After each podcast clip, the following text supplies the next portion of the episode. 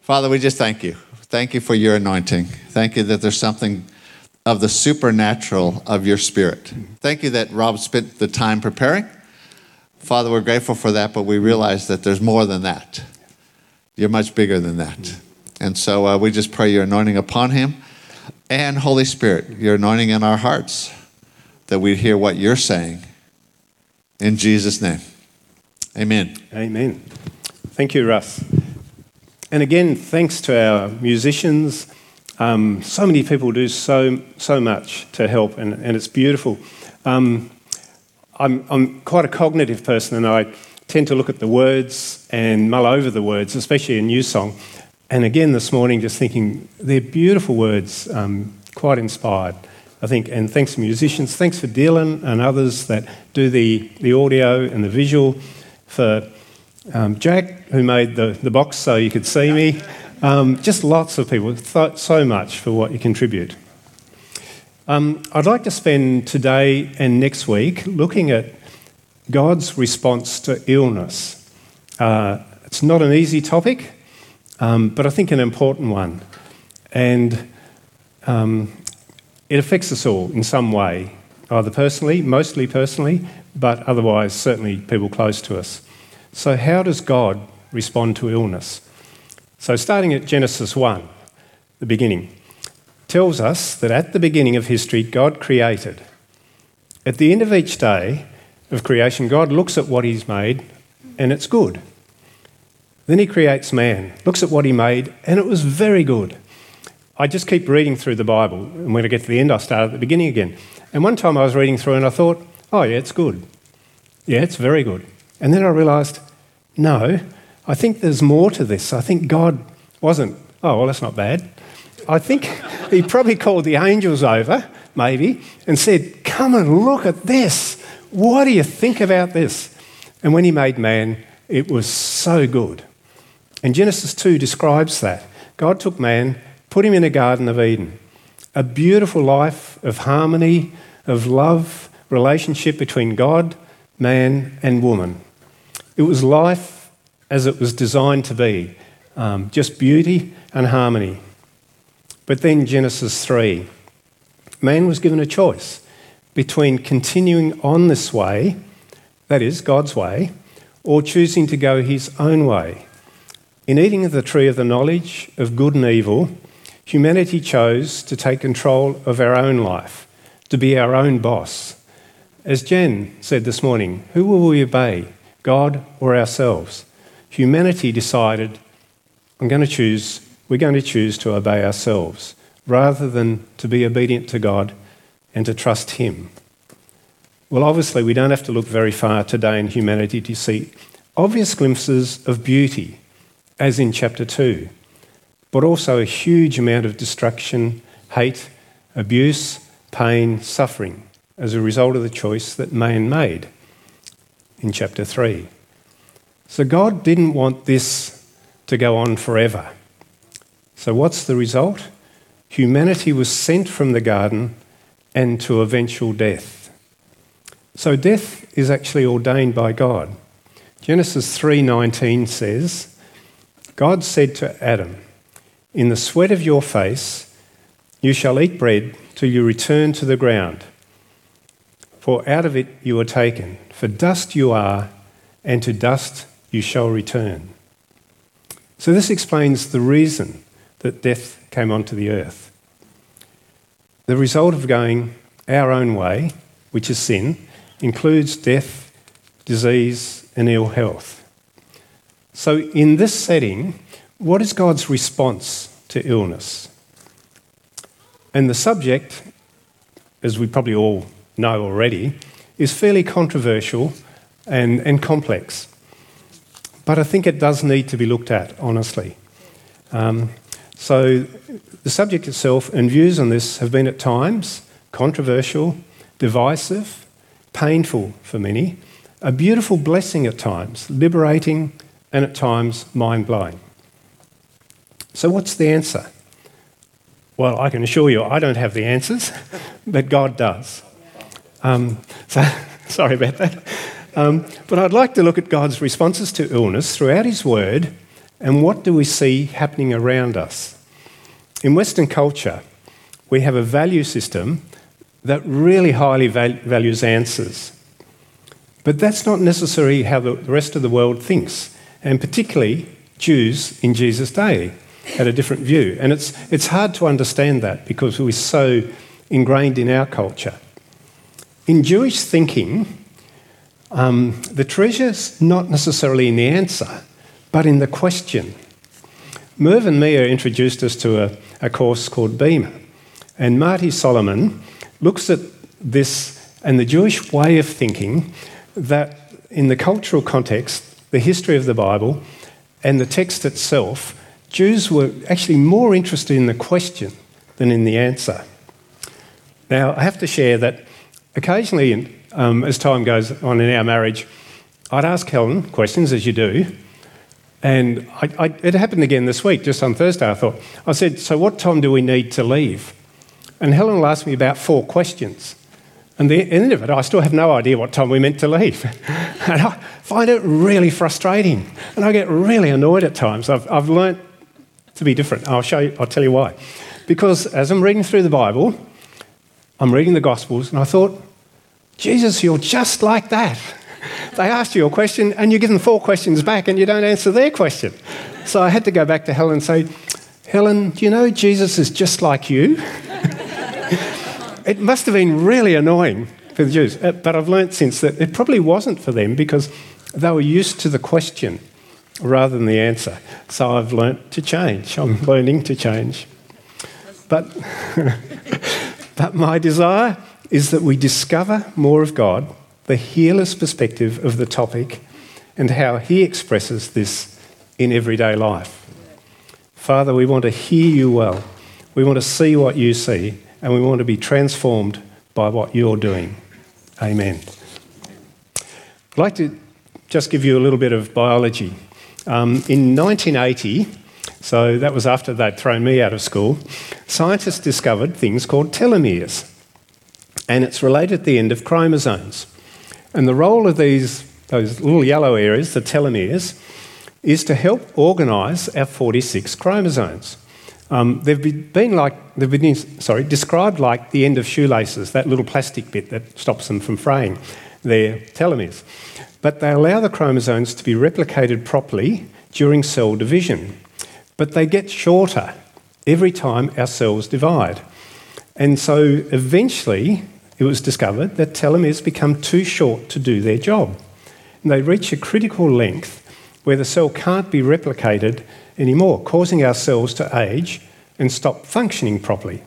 This critical length triggers the cell to die by a process called apoptosis, or as scientists call it, programmed cell death. They act as the aging clock in each cell. And I guess their role is that if they weren't there, as the chromosome shortened as we get older, we'd be losing our chromosome material rather than just telomeres. And I don't know where we'd be in that case. um, but this explains some of the process involved in sickness and death. The Israelites knew Jehovah as the healer. After the Exodus, the Israelites from Egypt, um, of, the, of the Israelites from Egypt, God revealed himself as Jehovah Rapha, the Lord who heals. So in Exodus 15 26, Moses is sharing and said, If you diligently heed the voice of the Lord your God, do what is right in his sight, give ear to his commands, commandments, and keep his statutes, I will put none of these diseases on you, which I've put on, put on the Egyptians, for I am the Lord who heals you. And Jesus also demonstrated this during his ministry on earth. In Matthew 12 15, it says, But when Jesus knew it, he withdrew from there, and great multitudes followed him, and he healed them. He withdrew because the Pharisees were against him and wanted him to go. But the multitudes followed him, and he healed them all. And then Matthew 10 7 and 8 says, And as you go, preach, saying, The kingdom of heaven is at hand. Heal the sick cleanse the lepers, raise the dead, cast out demons. Jesus healed everybody who asked him, including some that didn't even ask, except for unbelief. In Matthew 13, 53 58 to 58, it talks about he didn't heal and couldn't heal because of their unbelief. But interestingly, I was looking at that as I was preparing this, and it struck me the couple of verses before it talks about uh, those who didn't believe were those who were offended at him. So I hadn't realised that before. So when we're offended, we're annoyed, we consider ourselves insulted, and we want the person to stop doing what they're doing. That's what they wanted from Jesus. So he did. He, he left. They couldn't accept that Jesus was the Messiah, that they had any need for him or for healing. Um, I was thinking about that in the context of Thomas. We call Thomas the doubter, which I think is a very unfair statement. Um, I think he was the searcher, and he wanted to know is this really true? Did Jesus really rise? I want to know. And yet, what did Jesus do? He didn't come to him and say, You know, you're pretty poor, you're not believing much. He didn't. He showed him his hands and his feet, and he said, Here's the evidence. This case in Matthew wasn't like that. They were offended. They wanted Jesus to go and to stop healing, stop doing what he was doing. God makes it clear that through Christ, he desires that the whole community is reconciled back to himself. Romans 5 and 17 says, For by if the one man's offence, death, reigned through the one, much more those who received abundance of grace and of the gift of righteousness will reign in life through the one Jesus Christ. Jesus also showed us Jehovah Rapha, the Lord who heals. He showed it so clearly. Creation also waits for healing.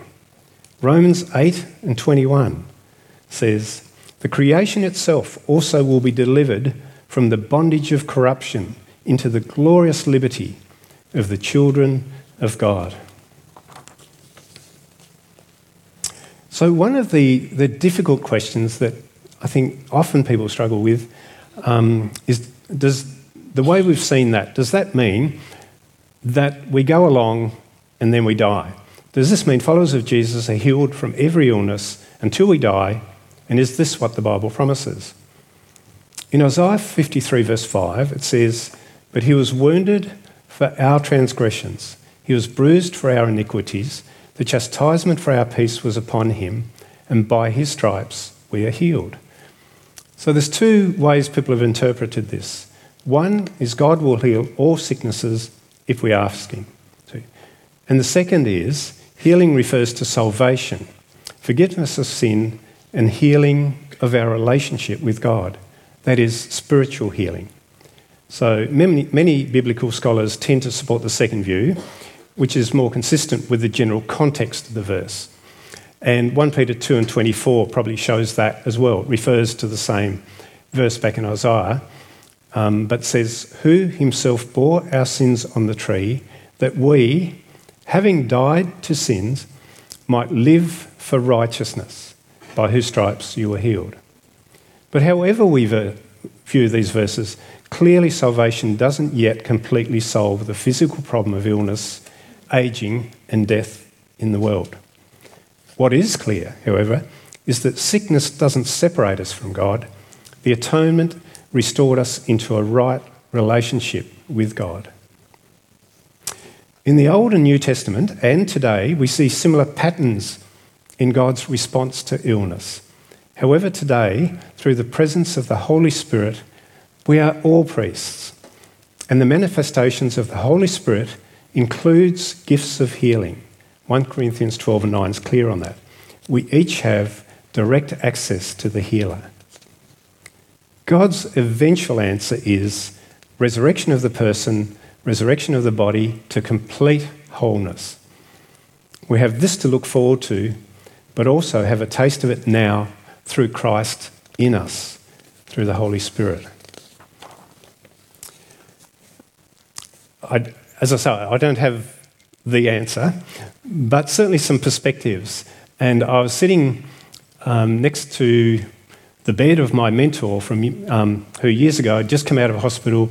Um, it was not sure that he would survive through the illness, and he had septicemia, survived. And I'm sitting by his bedside um, at home just after he arrived home that day, and we're talking about illness and what are God's responses. And I think there are generally five different responses that God has towards illness. And so let's explore some of those. Um, the first one is that we sometimes need some time to get better. Our body is actually designed with a strong ability to repair itself and fight infection. If that fails, we're in drastic trouble. In the Old Testament, infectious diseases, um, there were laws for isolation, for hygiene, for diet. God had already given those. But, as we know, the body doesn't always heal completely. Um, as we get older, it gets harder, and at times the system fails.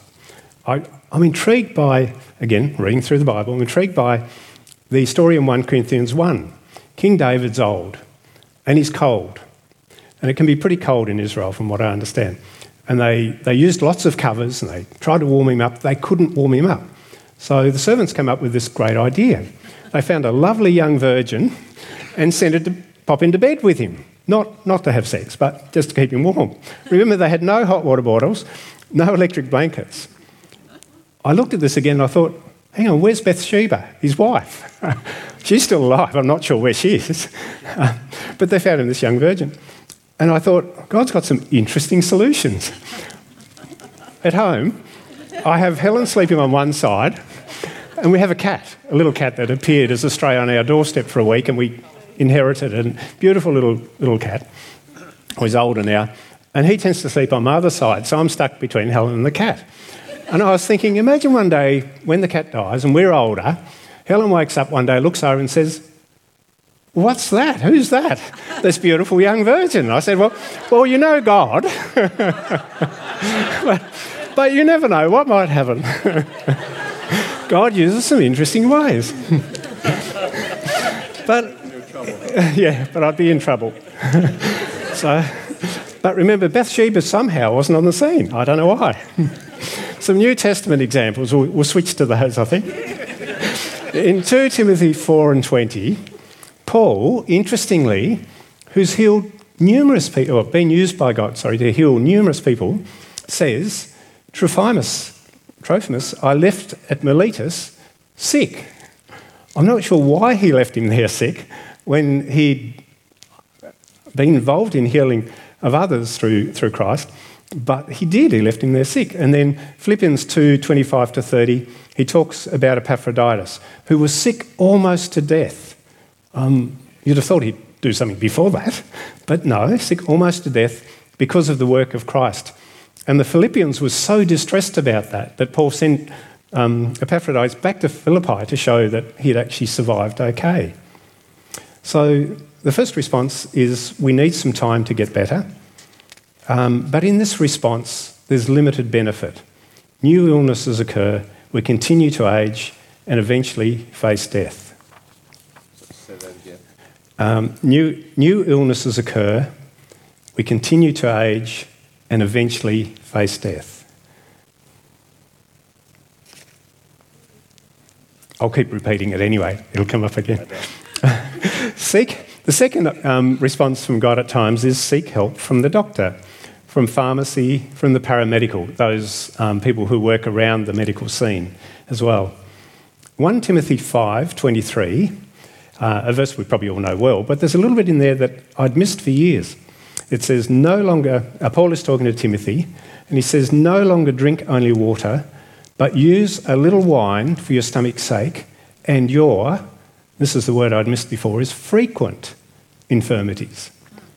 So, encouraged to use wine as a medicine because of his frequent infirmities. It didn't seem to be just a one off, or maybe one even illness. So, yeah, yeah, exactly. There's more to come. um, so, are doctors okay in God's eyes? Uh, Dr. Luke was a follower of Jesus, a follower of Christ. And he's spoken of highly in Colossians. Colossians 4 and 14 talks about Luke, the beloved physician. So God provides knowledge, learning, and wisdom. Lots and lots of studies have shown that medication, herbs, exercise, diet, attitude, sleep, connectedness with others, and prayer all shown to have measurable benefits in sickness and in health. Ezekiel 47 11 to 12 says, Their fruit will be used for food and their leaves for medicine. Isaiah 38 tells us um, Isaiah said to Hezekiah's servants, Make an ointment from figs and spread it on the boil, and Hezekiah will recover. Proverbs, this is one that Mary will appreciate too. Proverbs 31 and 6 gives strong drink to him who's perishing. and uh, quite a few of us might enjoy that one. and wine to those who are bitter of heart. So, doctors, pharmacy, paramedical, they help but have a limited benefit. New illnesses occur, we continue to age, and eventually face death. Number three, third option, God's promise of strength and help in difficult ongoing health problems. So, God's presence in the journey of sickness. In the Psalms, David, who remember has this pretty young virgin next to him to keep him warm, still struggles and struggles and struggles in life. If you read the Psalms, there are lots of references that he describes his struggle through illness, through health. Um, one little part is My bones are in agony, my soul is in anguish. How long, O Lord, how long my wounds fester and are loathsome. My back is filled with searing pain. But Psalm 73, he says, Yet I am always with you. You hold me by my right hand. But as for me, it is good to be near God. I've made the sovereign God my refuge. And Psalm 103 Bless the Lord, O my soul, forget not all his benefits, who forgives all your iniquities, who heals all your diseases. Some older people glow with anticipation of moving into the very presence of God despite their struggles. Um, just a couple of days ago, I have a little devotional book written by uh, Max Lucado, who's an author and a minister in Texas. And this little bit came up. Live with gratitude. And Colossians 3:16, sing psalms and hymns and spiritual songs to God with thankful hearts. God's solution to any challenge is simply this a grateful spirit. No mist is so thick that the sunlight of applica- appreciation cannot burn it away. Case in point, Jack Ryan. Now, Jack's a 70 year old, silver haired saint be like you and I, Russ, I reckon. Yeah. Nearly 70. Quick to smile and encourage. He's been absent for some time. Heart diseases sucked the strength out of his body. So I went to visit him. Jack, I asked, I hear you aren't doing well. Oh, Max, he corrected with a weak smile. Never better. They say you can't sleep. No, I can't, but I can pray. His eyes danced as he tilted his head. I just talked to Jesus. Max, I tell him I love him. I tell him thanks. These are good times for me. I'm just talking to Jesus. Poor circulation took Jack's colour. Disease sapped his vigour. His hands trembled. Yet you'd have thought he was a kid on Christmas Eve. In a sense, he was. Early the next morning, he went home to Jesus. Who is the real victor in life? It's not the person who dies with a thankful and hope filled spirit. Is it not the person, sorry, is it not the person who dies with a thankful and hope filled spirit? How do we die with gratitude? We live with it. God's promise of strength and comfort in illness, as beautiful as it is, has limited benefit. New illnesses occur, we continue to age, and eventually face death. Fourth option is miraculous healing. The Old Testament and the New Testament give a number of examples of this, plenty in the New Testament. Um, even in the Old Testament, Isaiah 38, King Hezekiah, he's sick and he's near death. So he prays. He has a conversation with God, and God responded by extending his life by 15 years and gave him what, what boggles me even more so than his 15 years is God gave him a sign, immediate sign that it was going to happen. And the sign was the sundial went back by 10 degrees. We, we sort of read those things and think, oh, yeah, the sundial went back 10 degrees. That had to shake the whole movement of the earth, or the sun, or something, or both, something drastic happened just to show him that God was going to extend his life by 15 years. In the New Testament, 22 specific healings by Jesus are mentioned, um, specific ones on, as well as the multitudes that at times he healed and the whole villages. He showed that God's kingdom has come. There were numerous by his followers as well. Healing is a beautiful response by God. I, I was quite touched, sorry, quite touched um, watching The Chosen that a number of us have, have seen.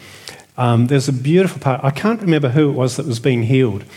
Um, it may have been uh, the cripple by the pool, but um, whichever it was, I remember they, um, there's this beautiful moment of healing.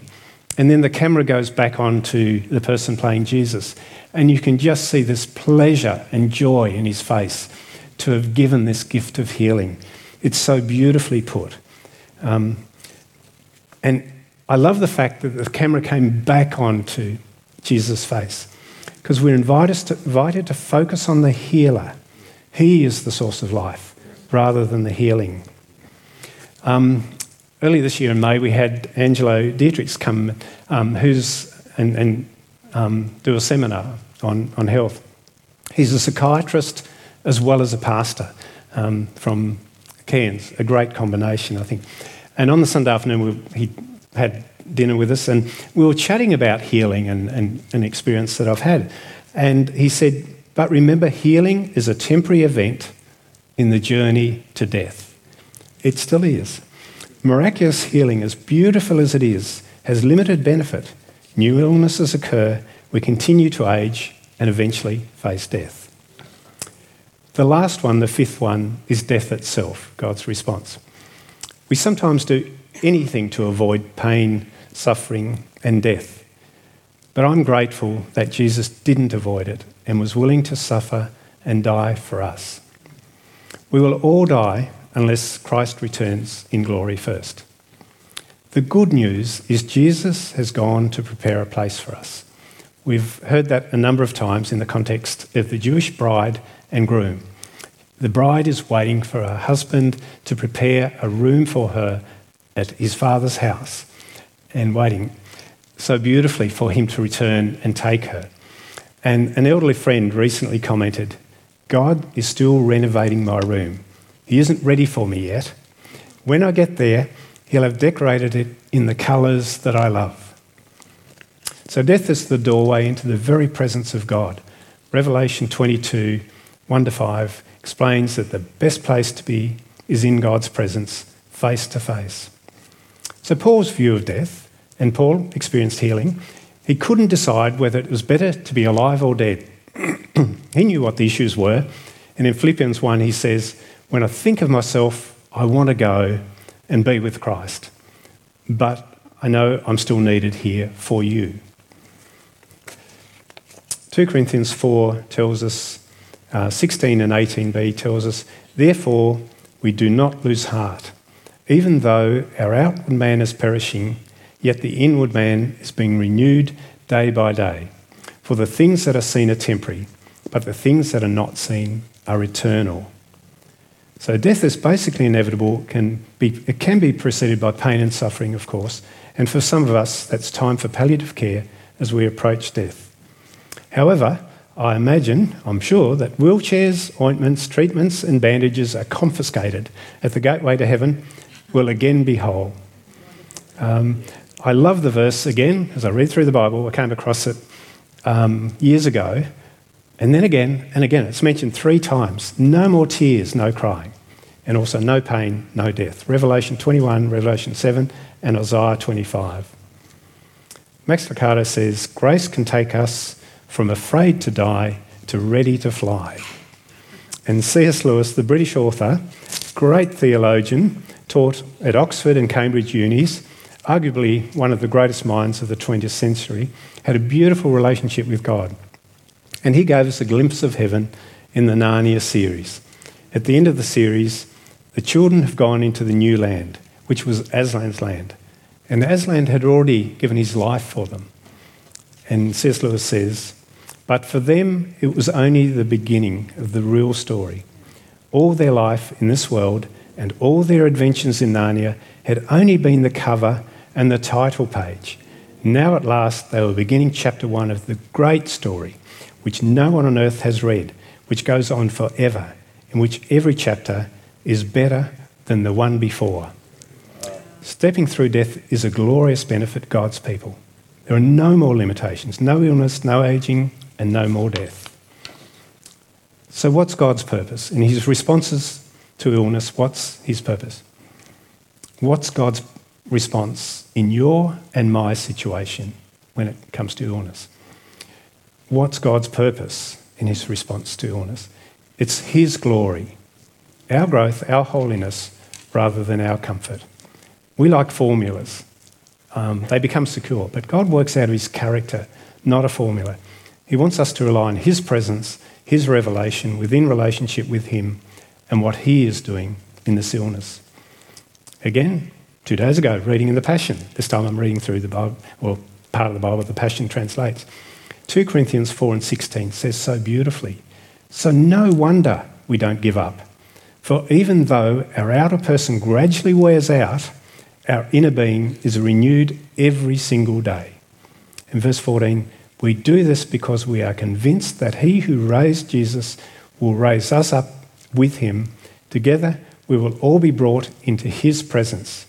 Yes, all things work for your enrichment, so that more of God's marvellous grace will spread to more and more people, resulting in an even greater increase of praise to God, bringing him even more glory. So, in conclusion, focus on Jesus, not our illness. Um, I'd, I'd, like to pursue that some more next week.